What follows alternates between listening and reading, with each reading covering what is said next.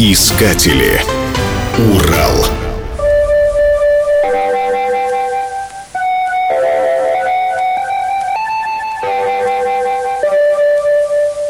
Внимание!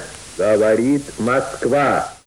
Этот уникальный голос вспомнит любой, кто видел хотя бы один фильм о войне. КУСУ Юрий Борисович Левитан, знаменитый диктор всесоюзного радио, приезжал после войны. Встреча с многочисленными почитателями состоялась в клубе. На сцену вышел человек среднего роста с застенчивой улыбкой. Он рассказал о своем детстве, как, обладая громовым голосом, часто зазывал домой своих заигравшихся и разбежавшихся по округе друзей. Как по окончании школы, несмотря на огромный конкурс, поступил учиться на диктора радио. Выступая у микрофона, ему приходилось оглашать по радио самые важные и ответственные сообщения. Нужно было правильно и четко произносить имена глав государств, делегаций, материалы съездов, конференций, форумов. Работа была очень ответственной. От постоянного волнения дикторы порой ошибались. Левитан с юмором рассказал, как однажды объявил, а сейчас Козловский испортит еще одну арию. Или Лемешев исполнит песню «Я на кумушке сидел». С не меньшим юмором рассказывал о том, как однажды растерялся, потому что в слове «кобылица» не знал, куда поставить ударение. Сначала он поставил ударение на «и», получилось «кобылица». Когда это слово появилось вторично, он неожиданно для себя выделил «и», поняв, что где-то совершил ошибку. Получилось «кобылица». Продолжил читать текст, задумался, а как же правильно? И тут видит это слово в третий раз, а ответа еще не нашел. Но все-таки удачно вышел из положения. Прочитал «кобыла с жеребенком». Важнейшим эпизодом его карьеры было объявление в первый день войны 22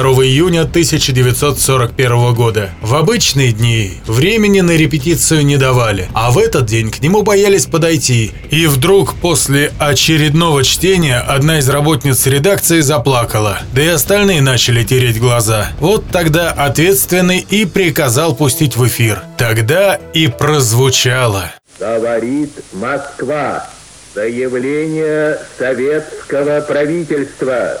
Граждане и гражданки Советского Союза. Юрий Борисович прочитал со сцены клуба первое объявление о войне, и оно прозвучало так искренне, четко и естественно, что всех охватила дрожь. А одна женщина неожиданно громко заплакала с причитаниями «Ой, батюшки, опять война!». Женщину с трудом успокоили. В годы войны миллионы советских граждан застывали у радиоприемников. Мощный голос Левитана сообщал народу жестокую правду ежедневно. Перечислялись оставленные города и села, где и с каким успехом успехом идут ожесточенные бои, где и какие потери несет наша армия. Как говорил сам Левитан, особенно он нервничал и не мог найти себе места в ожидании новых известий, когда начались наступательные операции. Я не мог сидеть, не мог стоять, бегал у микрофона и порой такое повторял по нескольку раз. По окончании встречи народ высыпал на улицу, но никто не уходил. Люди стояли стеной, желая поближе рассмотреть дорогого, знаменитого человека. А Юрий Борисович Левитан со скромной улыбкой медленно медленно через толпу пробирался к машине.